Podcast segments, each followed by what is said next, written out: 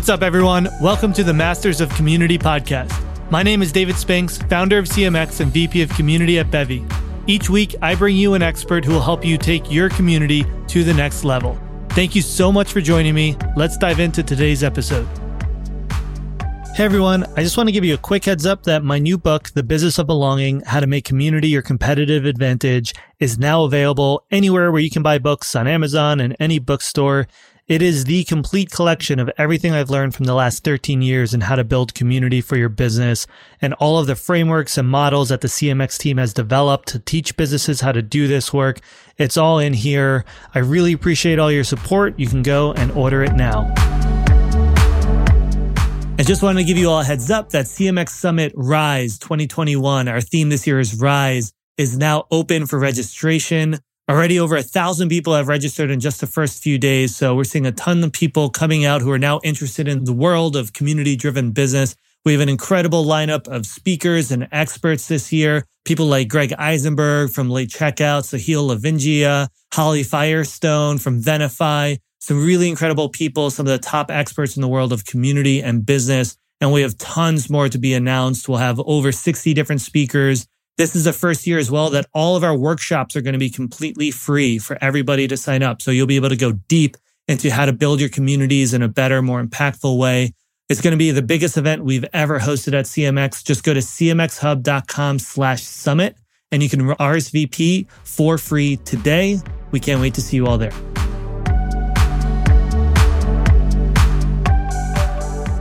Today's interview is with Joshua Zerkel, who is an industry veteran in the world of community. He led community at Evernote, and now he's been at Asana for three and a half years, building up the community team from the ground up there. We go really in the weeds in this one. We dive deep into the different kinds of programs that they run. That includes both forums and events. He talks about why he thinks we need to stop thinking about community as just forums. It's so much bigger than that. He shares exactly how his team is structured, the different kinds of objectives and metrics that they're tracking. We talk about reporting. It's really deep dive into one of the most advanced community programs out there. It looks like you'll get a lot of very practical advice and a lot of tools that you can now bring back to your own communities from this one. Enjoy. Let's dive in.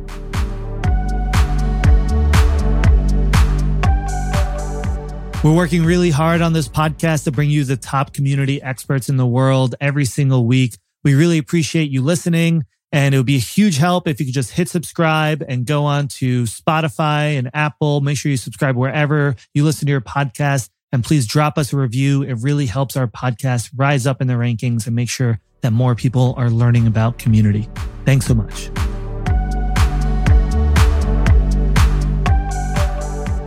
Josh, welcome to the show. Thanks so much for having me, David. Really great to be here. Hello, everybody.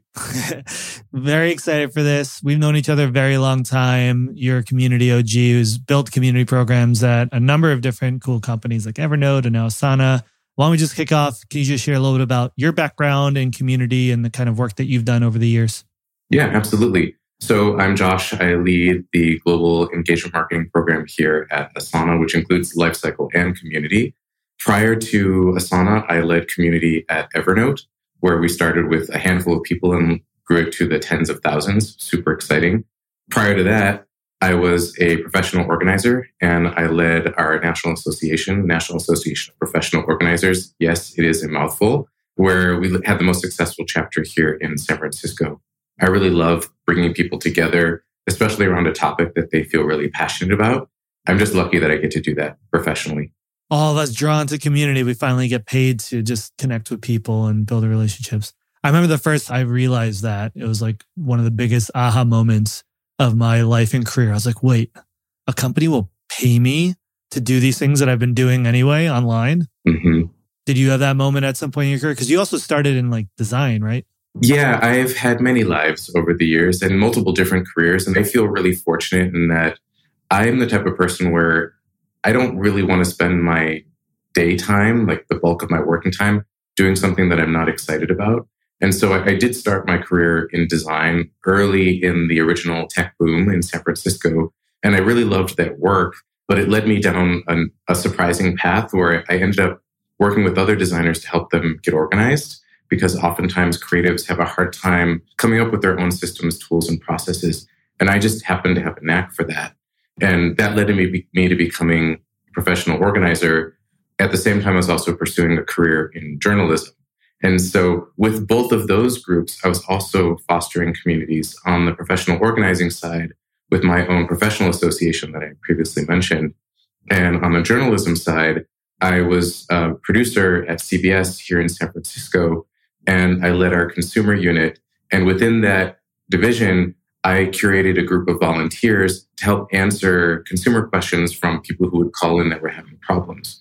So I've been really lucky that I've been able to curate different types of communities throughout my entire professional life.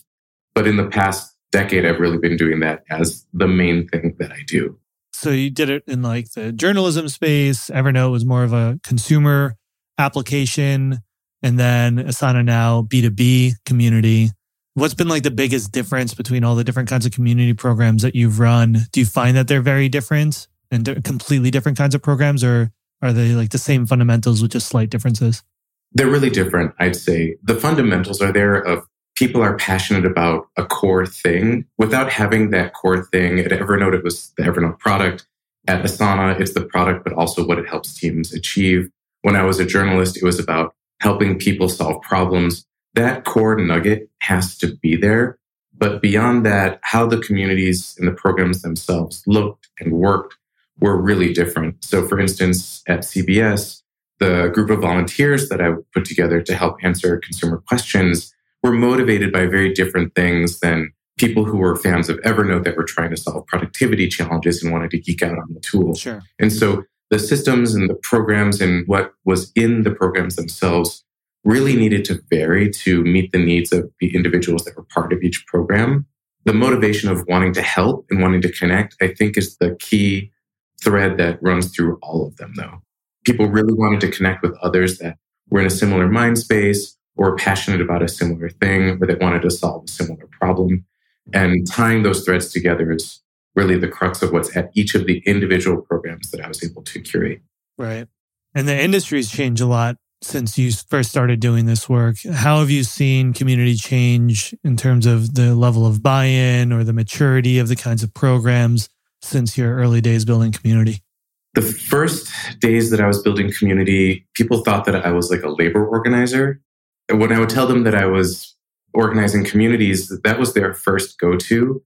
In the years since then, especially in the world of business and especially in the world of tech, there's increasing awareness that building a community, having a thriving community is becoming an essential part of every business.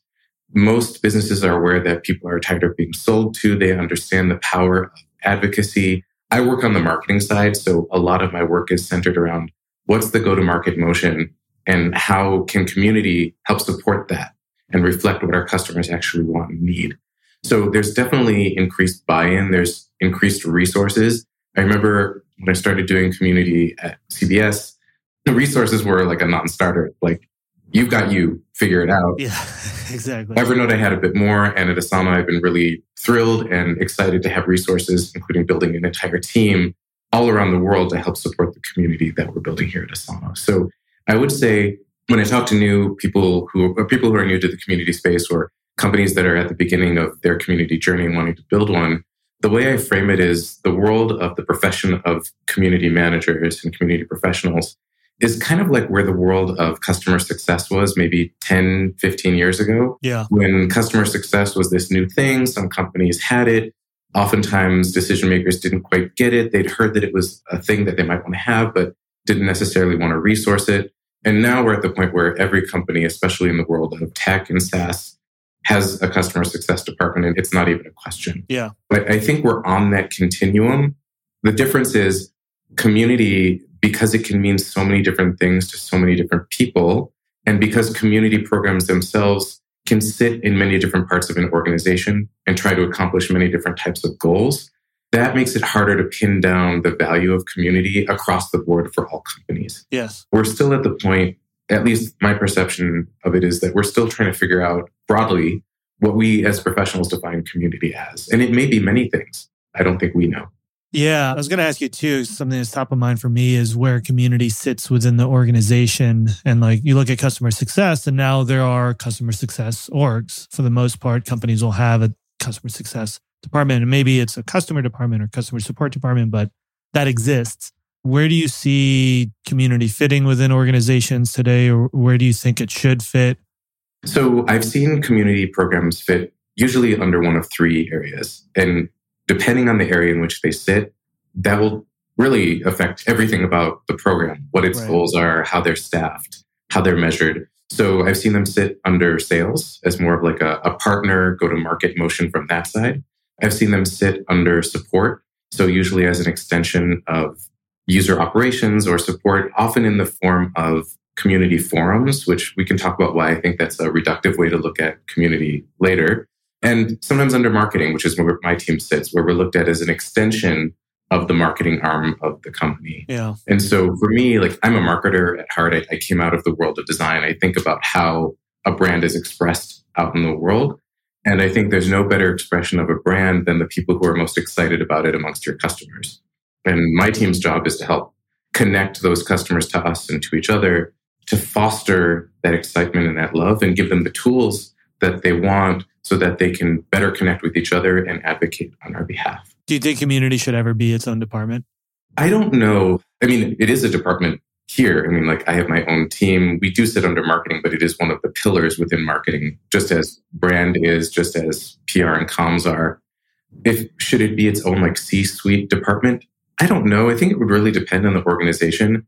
I've been in many organizations now where we've had community and I've never really had a problem making what I need to have happen. Yeah. I think where it's and the level at which it sits is less important than the savvy of the person who's leading it and the excitement of the community that's being built to drive things forward. Yeah. Having a different spot in the org or a bigger pillar probably would help for visibility. But one of the things that I think I drive my team crazy with, frankly, is how important the art of internal PR is for community work. Yeah. And even if I were a C suite exec, I don't think I would change how we do internal PR. Like I'm constantly talking with my team about what are some great stories we can pull out of the community to share internally? Yeah. What are some events that people are running externally from our community members where we can showcase how our community is reflecting Asana's values out in the world? So I always want to showcase what we're doing internally regardless of my own level or my team's level within the company. Yeah. And the response is always really phenomenal internally when they see our customers, who frankly, most people at any company never interact with, when they get to see what customers are actually doing and how excited they are about our product and what they're able to achieve with Asana. That's where I think the company really gets behind what we're doing with community. Yeah, you have to take a proactive approach to making sure people know what's happening in community. Absolutely. I think a lot of times teams struggle because they just like want people to care about community, but the rest of the company doesn't have visibility into it and they're doing what they're doing. They're doing sales, they're doing design, they're doing marketing, they're doing other things. So it's your job to make that clear. I want to dive into that a little more, but to wrap up on, on kind of the department, to your point, and this is something I talk about a lot too, is whatever department the community sits under, the community team sits under, is going to really influence the kind of objectives it works toward and where it can kind of have impact for the organization.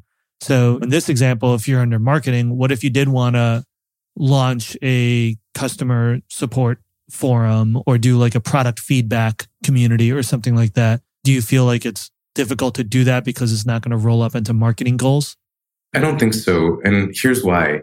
When I came to Asana, I did a roadshow of all the stakeholders within the company to get their idea of what community could and should be and how it might impact their team's work, even if they weren't within marketing.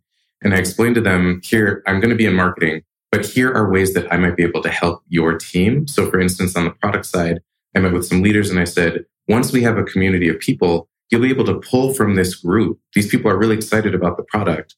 And you'll be able to ask them what they think about new features that are coming, get their feedback on UI designs. On the go to market side, I can say to these folks that are on product marketing, hey, if you want feedback on messaging around what we're thinking about for this new product launch, here's a pool of people you can ask.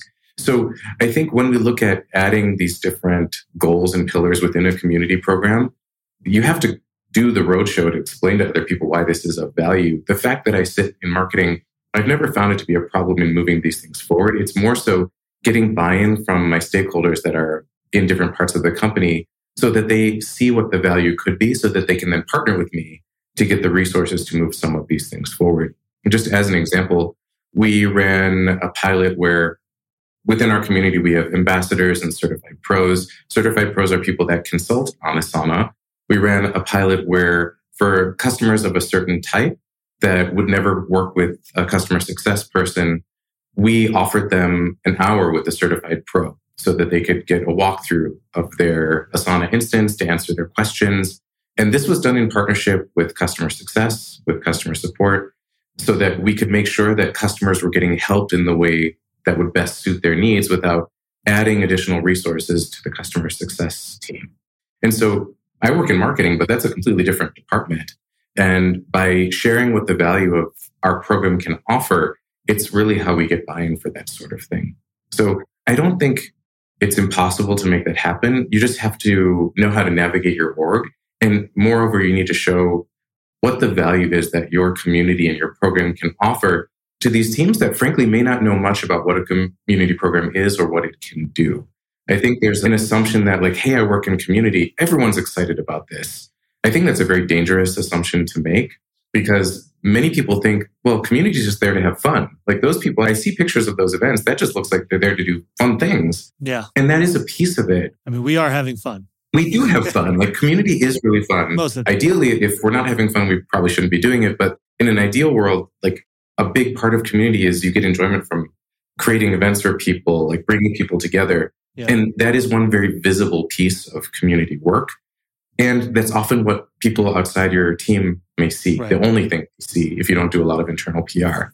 And so your job then becomes explaining to these other teams, like, hey, you see these pictures, that's only one part of our work. Yeah. Here are other things that we can do and other ways that we can help further your goals and your work. It's really about understanding what they're trying to achieve Yeah. and mapping what you have with community to what they can do or what they want to do.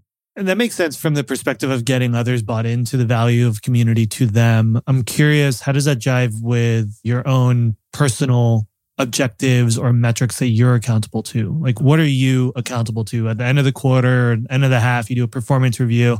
Like, what is the impact on the business that you are responsible for? Yeah, good question. So here at Asana, we look at our metrics and through two lenses. One is uh, program health. So how many members have joined our membership programs? How many people are attending our events? How many events we're holding around the world? So things that look at more of like what's happening with the program itself. Then we also look at what are our business impact metrics. So even though we're in marketing, we look at influence on pipeline, so sales. We look at how much revenue has come in from our affiliate program. We look at, especially on the membership side, what's the reach of member created content? How many members are hosting their own events and what's the reach of those? So things, again, I sit in marketing that are very marketing oriented. Okay. And we look at both of those because both are important. You can't have business impact without program health. Sure. But there's no point in having a program if you don't have business impact. yeah. So we look at both of those together. So you're not accountable to, you're not reporting on something like product feedback or customer success, even though you are driving that value. We report on all of those things. You report on it. Is that like what your team's accountable to though? You just do it. No, we're not accountable to that. Here's why. There is no one thing that will make a customer successful with a product that's complicated like Asana. It's a combination of things. So that's why we show impact. So we show impact on engagement, impact on retention, impact on revenue, because they could have a great experience with the community. But if they really don't like a feature or their business has shrunk, there's not much that we can do on the community side to change what their perception of the tool is. Mhm. So we have an impact on these things, but we are not the only factor that goes into these things. Of course. There's no direct line between any one thing and the result that you might want to see in the product. Yeah. I'm like diving into this more because I think it's a common challenge that community teams have as they see all this impact they can have across the different departments and different objectives. And when we do workshops with CMX, I usually recommend like, don't do that too much because you might spread yourself too thin, especially if you're like a one person team. And so it's like figuring out how much do you focus on all this value that you're not technically accountable to. And if you're not accountable to it, like, will that help you get more budget and resources at the end of the day? If you're in marketing and you're speaking to metrics that aren't marketing focused, is that really helping your team achieve your goal, even if it's good for the business? To me, I think it does because oftentimes in community, at the end of the day, like we're all trying to help propel the business forward.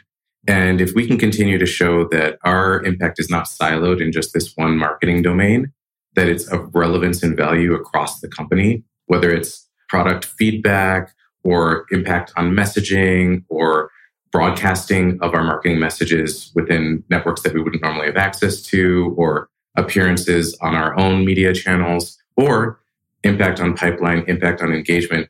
All of these things are the goodness that community can do. Sure. I also understand that if you're like a one person show, you probably should choose one or two of those. Don't choose them all. I mean, I have a pretty large team, so I'm fortunate in that we can look at all of these things together.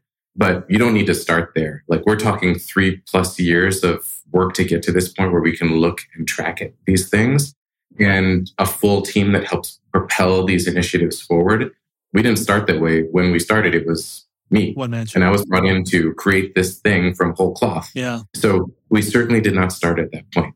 So walk me through your journey. So yeah, it's been about three and a half years at Asana now. What did the community program look like when you first joined and what have you built over that time? So when I joined, there was no community program. There was the beginnings of a community forum, which was referred to as the community. Mm-hmm. Creative. I think community forums are important and there's so much more that's possible with community. And I was brought in specifically to create more. And so the process that I used was I first went on a listening tour both around the company to understand what expectations were from various stakeholders of what community could be. I also listened to a lot of our customers, the most ardent advocates that we have, to understand what they might want from a community program. What would make it worth their time? Why would they want to be involved? And what would they expect to get out of it? And from there, I created a framework, which we now call Asana Together, which is an umbrella that includes things like our membership programs, ambassadors, certified pros, along with our events, which is the Asana Together World Tour, and by extension at the time, the Community Forum. I actually did not own the Community Forum, it was managed in the support world. But even that, though that was the case, the Community Forum was the first place that we had groups of customers together. So I wanted to make sure that we were working really closely together in framing what this could be. Do you own the forum today or it's still under support? I do today. And okay. so the interesting thing about what I think is possible with forums is that, of course, by default, it's a great place to deflect support questions, but it can also be used as a great marketing channel. It can be used to talk about new releases and get people excited. It can be a great place to foster non product conversations. And so as the community forum got folded in over time under the marketing umbrella, we were able to add a lot of those elements in together and actually loop in members of our membership program to become leaders in the community forum. Mm-hmm. So there's a very virtuous cycle that we've seen happen.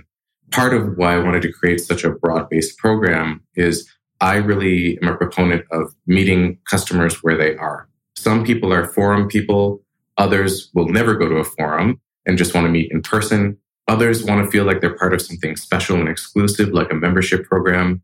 And so, even though I often make my life more complicated and my team's life more complicated, I think it's really important to think about community expansively and think about all the different ways that your customers might want to connect with your company and with each other so that you can build these frameworks so that they have a place to do those things. And yeah, it takes person power to build all of that and make it go. I'm lucky to have a company that believes in the power of making these things happen. And so I've been resourced to do that. But I wasn't at first. It took a while to get there and we built each thing piece by piece. And that's another strategy that I recommend is don't try to build it all at once. Build out your framework, map your plan for what you want to create, have your end state in mind and build it bit by bit. Maybe you start with the community forum and then add in other elements that better meet the needs of, of different types or slices of your customer base. Don't assume that the form is the right thing for everybody.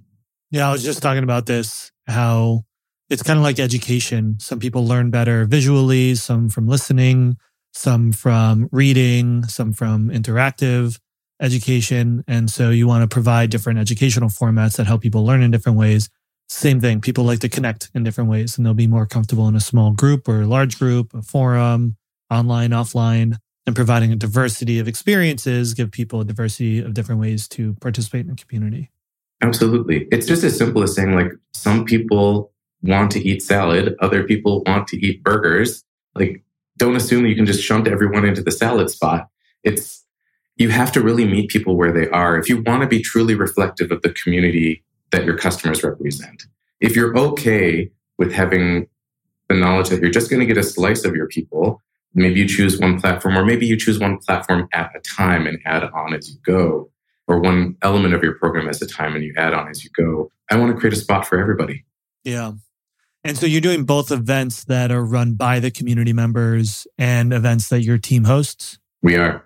Are those unique in the experience? Like, why do both? What's unique about the different kinds of events that you run? Yeah, good question. So, my team runs around 200 events a year currently. That was also the case in the pre COVID. That you run. We run. Not community members. Not community members. We run, we coordinate and run 200 events. We run our own events. Yeah. So, when I started Asana, there were no events. By the end of year one, I think there were around 60 or 70. By year two, there were 150. And last year, we were around 200. Wow. How big is the team that runs that? It's actually managed by one person. One person runs over 200 events. One person coordinates them, and then my entire team is responsible for staffing them. Got it. Cool. Yeah. So we've created like scalable templates. So each event is not wholly unique. We repeat the same series of events for different cities. So we spent a lot of time building out our format, building out our templates so that it would be repeatable and let us achieve scale, which it has. And what's great about this is we can repeat our event series basically turnkey anytime we want to. Yeah. And it lets us move into new cities really easily. We already have all of the email templates ready to go. We use Bevy to manage those events just as we do with our member hosted events. It just makes things easier. We have totally. whole sets of Asana projects that are like one click, create an event series, makes it really easy for us to do that. And so while it may seem like, wow, how does one person run 200 events? The mechanics of it are largely managed by our systems. Yeah. It took us some time to set all of that up, of course. And we're constantly tweaking and adjusting things. But yes, our main event series, Asana Together World Tour, is run by us. The difference between those and our member hosted events, the Asana Together World Tour events are branded. So there's a higher level of fidelity and polish than what we might expect from member hosted events. We also come to our events with lots of swag. We are able to do panel discussions that we host where we invite our customers directly, typically customers that like names you may have heard of to help draw in crowds. So they're meant to be a slightly bigger scale. Mm-hmm. Additionally, when we do our events and we do workshops, which are hands on, bring your laptop, here's how to use Asana, we partner with members of our customer success and customer education teams. We facilitate the workshops and act as MC, coordinate all of the back end, all of the registration, check-in, etc., manage the venue. Then our partners actually deliver the training from the education and success side. Right. And then on the flip side, our member hosted events are meant to be much more informal, more casual. We equip our member hosts with branded templates, suggestions for different types of events that they can host, marketing support. We also give them access to our members only swag store so they can order swag for their own events. And it's different swag than what we would provide at Asana hosted events. Oh, cool. So if someone came to our hosted event and went to a member hosted event, they wouldn't get the same stuff. It would be different depending on what the member wanted to bring to their own event.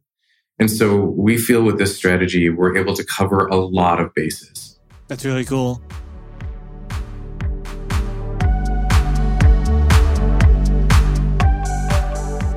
Hi, everyone. Anne Marie Pollocky Dinkle here, event manager at CMX, and I am crashing this podcast to cordially invite you all to CMX Summit 2021 Rise. On August 31st through September 2nd, join seasoned practitioners, emerging leaders, and industry experts for three jam packed days of speakers, hands on workshops, and networking with the world's largest group of community builders everything you need to rise up and thrive. Head over to cmxhub.com to RSVP now. See you there.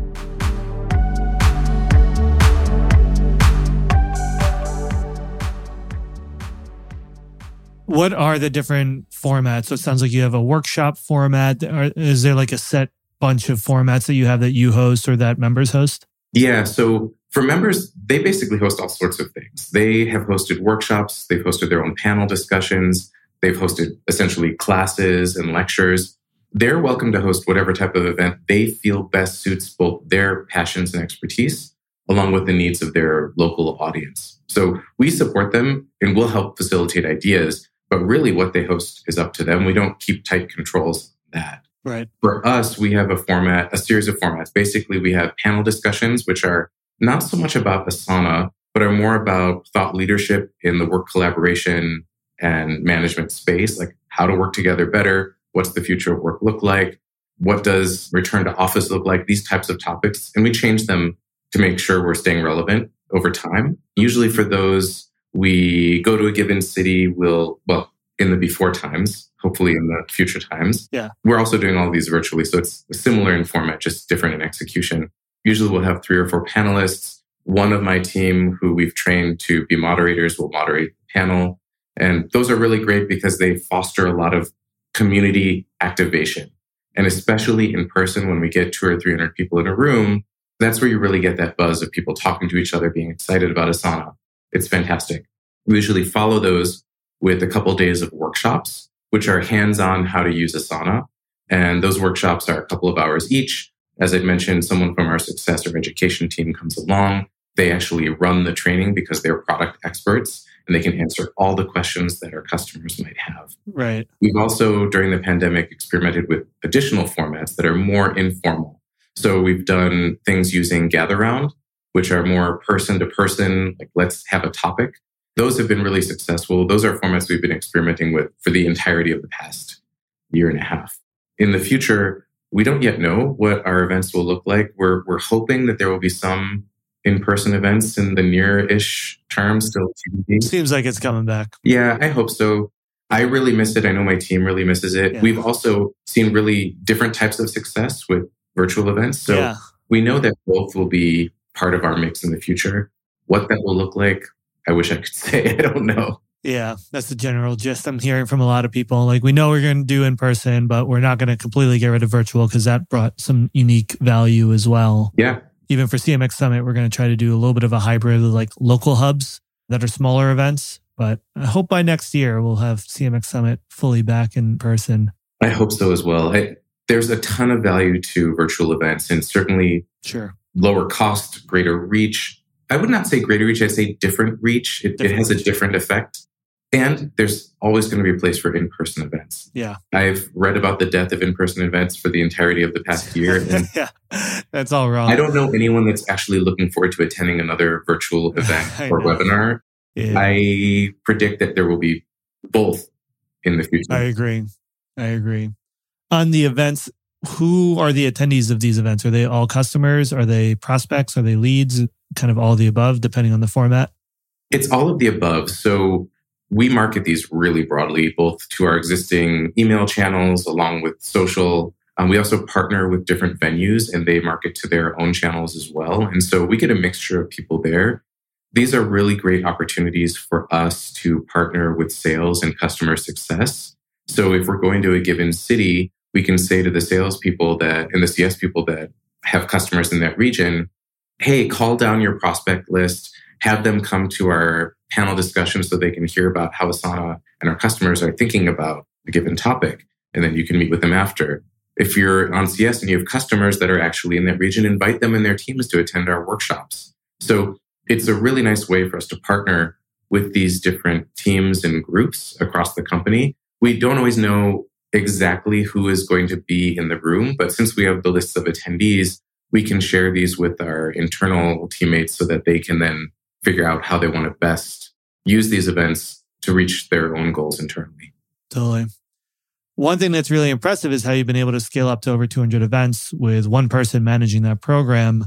There's this whole world of community operations that's growing now, which kind of tackles these kinds of questions is for community professionals who are used to doing everything very manually. Can we automate more of these processes? Can we make them more repeatable? So, like, how did you go about doing that? Do you have someone on your team that's responsible for community operations? Is this something you're like continuously working on? Is automating or creating processes that are more repeatable? I'm very lucky to be at a company that's very process oriented. I mean, our, our whole tool is built for work management. I guess your tool is built for that. Yeah. yeah. So this is probably the first company I've been at where we use our own product all day long. And so mm. a lot of us are already thinking in this work management how do we make things more repeatable? How do we streamline mindset? And things like events lend themselves really well to creating repeatable templates and processes. I don't think you need to reinvent the wheel every time if you found a format that works for you. And so once we did find a format that worked, we actually, I sat down with my teammate Logan, who coordinates all of our events. We built out the template, we refined it, we continue to refine it over time. And now it's something that we can easily repeat and redo. And everyone on our team understands the template and the format. All of our cross functional partners understand the template and format. We built a process by which where every week there's a stand up where for whatever events are happening in a given region, we check in, we look at the template to see what tasks are due, see where everyone is at, what they need to work on. And so it makes it really easy to have these events happen at scale when we have this process behind the scenes that runs the work essentially. Yeah. And so we are continually looking at ways of making that happen across the entirety of our community program. One of the things that we look at on the membership side is how can we automate the process or streamline the process of taking an applicant and bringing them all the way through their journey to becoming a member. And so Tim, who is another person on our team, works really well in Asana. He's like an absolute pro. And so he's constantly looking for ways to automate manual processes in Asana, integrate other tools to make things easier for the process to work better. And so this is a continual thing that we're doing. We added a community associate in the past year or so whose job it is, is to support a lot of these more manual processes, but also look for ways to streamline things too. So this is something that's always on the minds of our team. One of the things that we're constantly looking at how do we streamline is our reporting. We have mm. income or uh, inputs from many different sources. And so looking for ways to take all of our inputs for reporting figure out ways to automate what that reporting can look like and make sure that we're reporting on the right things and then putting them in a dashboard that makes it easier for everyone to understand those things is one of our ongoing projects. In the past six months, we've been really fortunate to onboard someone on our analytics team who's dedicated to the entirety of the engagement team, both the community and the lifecycle world. And working with them is an absolute game changer. I have never in my life been lucky enough as a community professional to have someone for analytics dedicated to work with my team. Yeah. And I never thought it would happen because it's like a whole headcount devoted to this work. Yeah. And that just speaks to the importance of how Asana looks at what community can and should do. But having that level of data rigor is helping us think about not just what are we looking at, but what can and should we do in the future. And so having people that are experts whether it's someone who's an expert in Asana and how to automate, or someone who's an expert in events and how to streamline templates, or someone who's an expert in data and how to look at reporting more effectively. These are things we're always continually working on. That that piece of the operations work, it's never ever done. Yeah. That's awesome. That's definitely a luxury to be able to have as a community team. Yeah, I do not take it for granted at all. but we're seeing more teams start to hire for those kinds of skill sets and I mean, traditionally, a lot of community professionals are people like me who aren't good at process and operations. We just like hanging out with people. Um, but I think we're starting to see more people come into the community profession that are focused on those kinds of systems because well, we're talking about building community for businesses like this. We're talking about doing it at this really large scale. And it becomes less and less about just personally talking to people and more about how do you create systems so that you can be running the amount of events or the amount of programs, or you can have thousands of applications come in and be able to process them efficiently at the scale of a company like Asana. Well, yeah. And I think this even goes through all the way to like member engagement. Like Kimberly on my team, she's responsible for managing our global engagement program. And she's constantly looking for ways for how can we experiment with an engagement tactic? And then how can we scale it to our counterparts all around the world. We have people running community now in Europe, in Japan and in APAC. And everyone needs to be essentially doing the same things out in the world, but how they do them is tweaked to make things relevant for their local audiences. Right. So our challenge is really how do we operationalize the best of what's working across the board and still have things be tailorable enough within regions so that Akiko, who's in Tokyo, can run things the way that she needs to for the needs of the community that we're building in Japan. Yeah. And so as communities grow in scale, like these are some of the challenges and opportunities that are surfacing themselves for us. And it, it's super, super interesting. Yeah, I love that stuff. I'm curious to just get a quick rundown of your team structure. You mentioned like analytics, engagement, you have an associate working on operations. So, like, how is your team structured right now? So, I can't go into all the details because we're a public company, but I can say we have teammates that are focused on core pillars of how a community could work. So, we have recruitment, engagement, events, and then we have teammates around the world that handle those functions as well, along with resources like community associate to handle a lot of the ops and coordination and data analytics. Okay. So it sounds like kind of like content and engagement on one side and then more of like the operations and analytics on the other side. I don't think of it for my team as sides. It all works together. So all of these teammates work together to make the program go. So it's not like the content sits irrespective of the recruitment. Like it all is designed to work together. So, for instance, we just did a revamp of our community web pages, and both of those teams work together to make that happen. Mm, that's awesome. Yeah, so it's integrated, but I just like putting things into mental buckets to understand them. It's all integrated. I think if there's any one way I would, I would define our community program is that all of it is integrated together. Yeah. Because at the end of the day, if we build a community program, it's just a, a pool of people who are excited about Asana. And so we can use the excitement that they have and connect those people to us and our program and how our program works in a myriad set of ways. Right.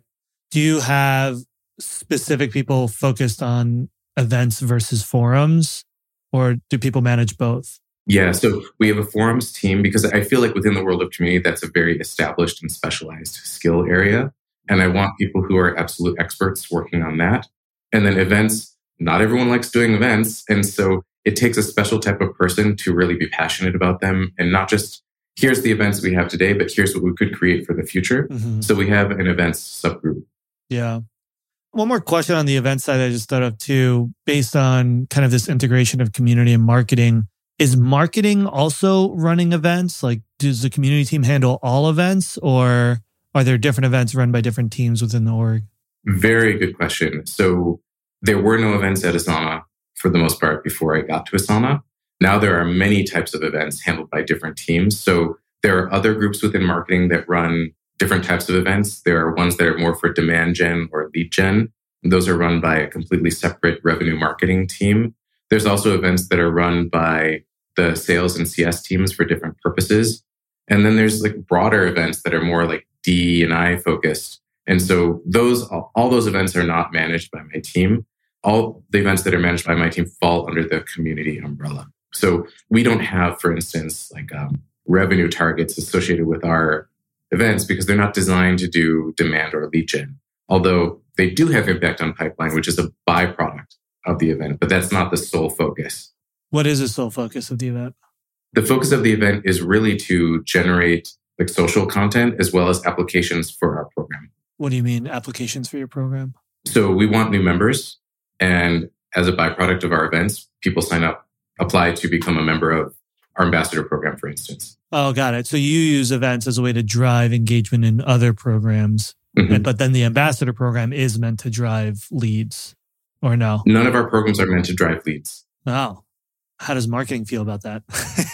um, I mean, there's a completely separate team within marketing that's designed to drive leads. Okay. So remember, I'm in marketing. Marketing does many things including driving leads. For us, like there's a brand component to what Asana does. Yeah. And a large part of our work, it's very similar to any other branding exercise, like creating blog posts or sending emails or having a brand campaign. The community program is designed to drive brand awareness, excitement, and engagement with our brand. Mm-hmm. And so while there are byproducts of our work, including creating leads, impact on pipeline, engagement with the product, retention. All of those things are not the core focus of our work. But again, we report on all of those because we know that there's impact. And so our core goal is really brand awareness and engagement with the brand. And you measure that in terms of like engagement in the programs. So if people attend Correct. events, you consider that brand awareness? Well, in part. I mean, it's not the only thing that we measure, but yes, yeah. that is part of it. What are other things that you measure to speak directly to brand awareness? Yeah, so we look at social reach of member created content. We look at engagement within the program itself. So, how many people are connecting with other members within our different channels that we provided to them? So, again, it's that program health and business impact. And there's always both that we look at.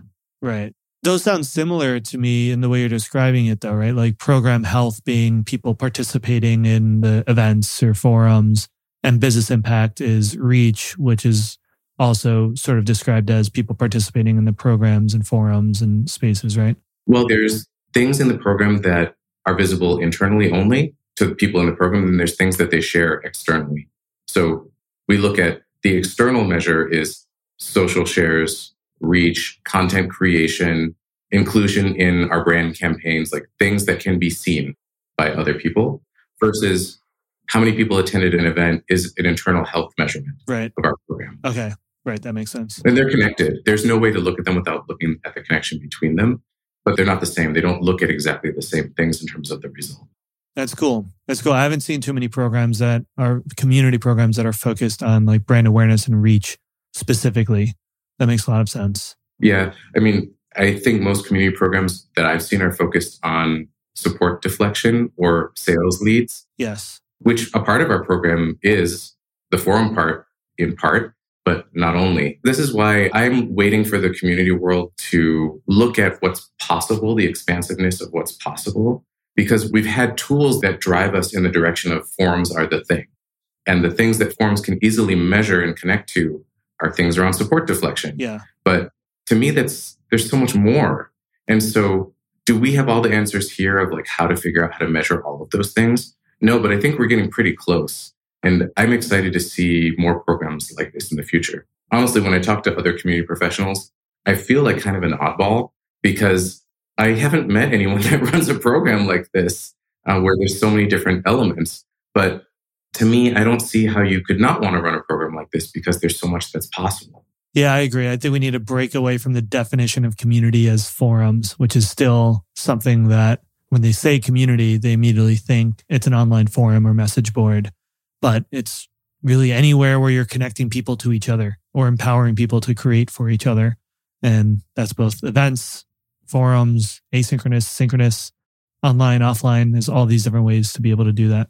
Yeah, that's why we have all of these things. And yeah, my life is a lot more complicated because of it, but it's more interesting this way. And I think we're meeting people where they are and more effectively than if we had just focused on building out the forum. Yeah. The forum is really built out and it is great.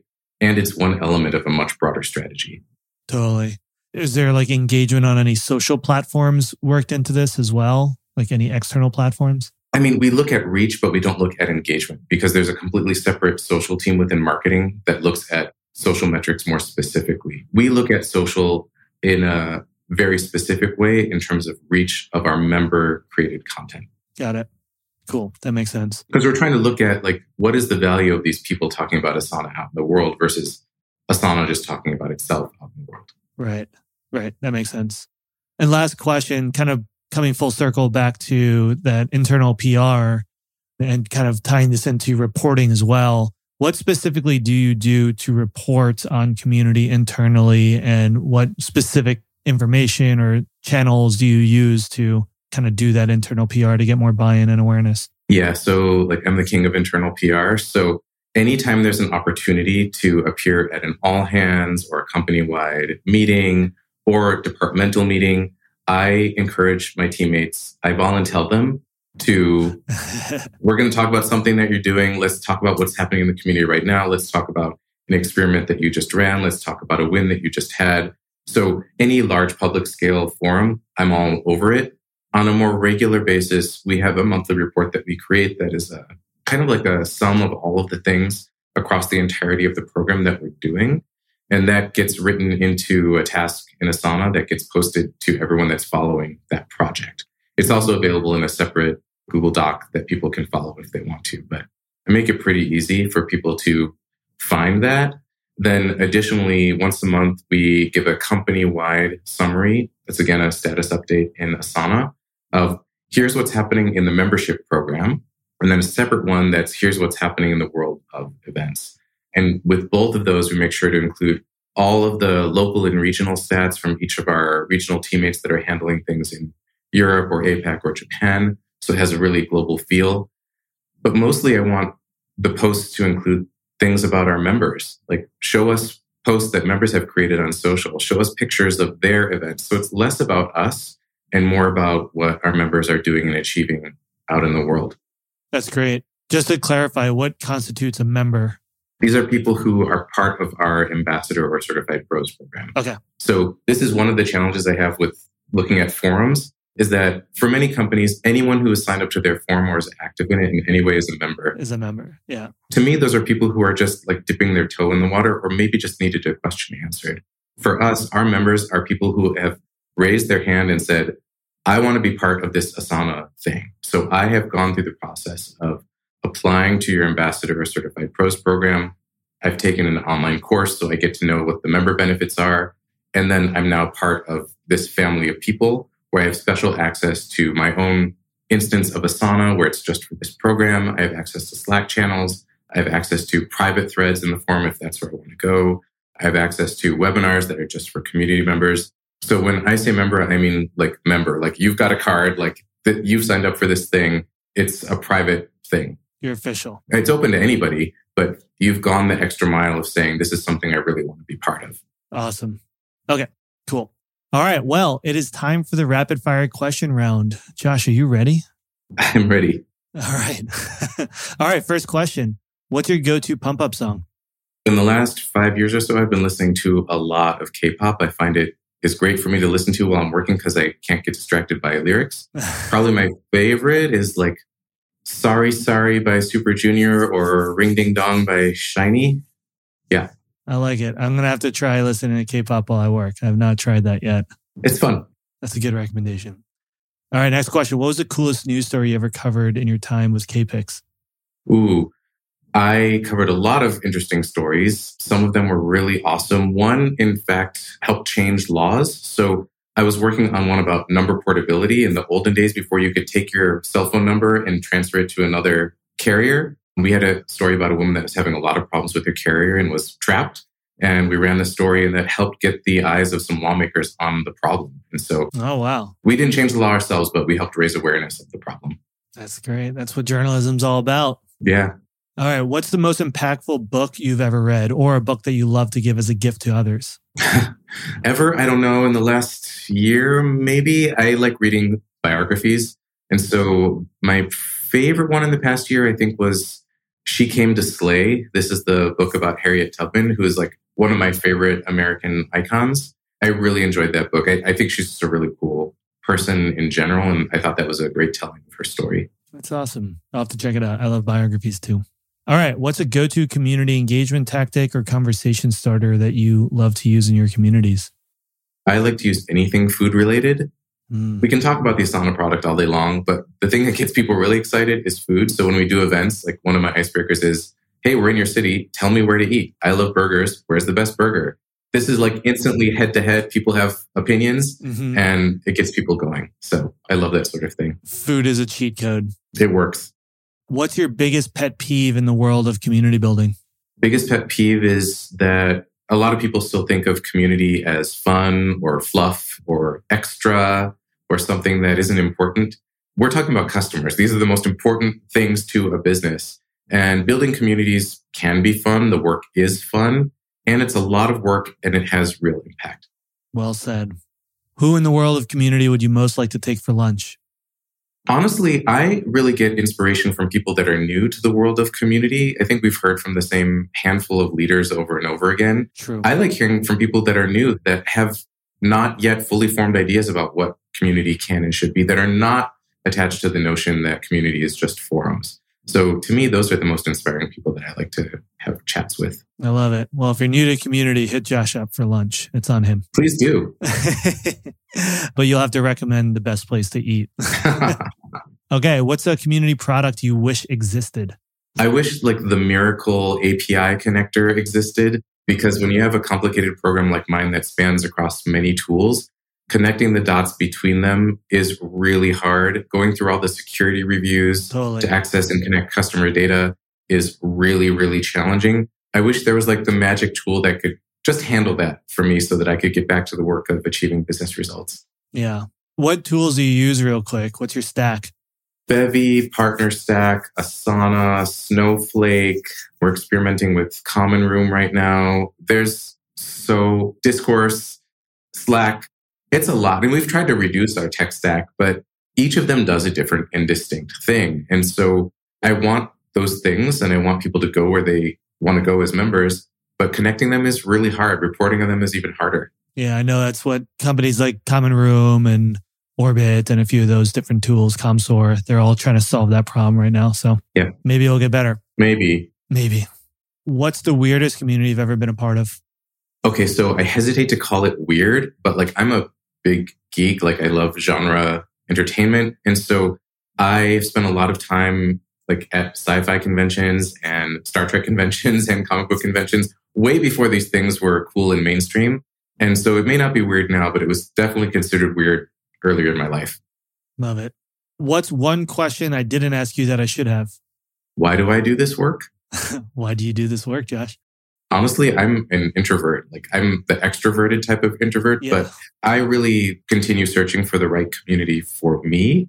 And so I feel by creating community for others, I'm providing that space that I personally am continually looking for. Hmm. I feel that hard. I feel the same. I'm the introverted kind of extrovert. yeah. I'm an extrovert that's slowly converting into introversion. COVID helped. And yeah. having a baby helped. Absolutely.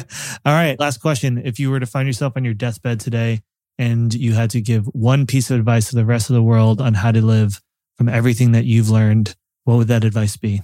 I would say just try to be a yes to a lot of the things that come your way, all the opportunities that are presented to you. I think the default for most people is like, no, not interested, don't have time.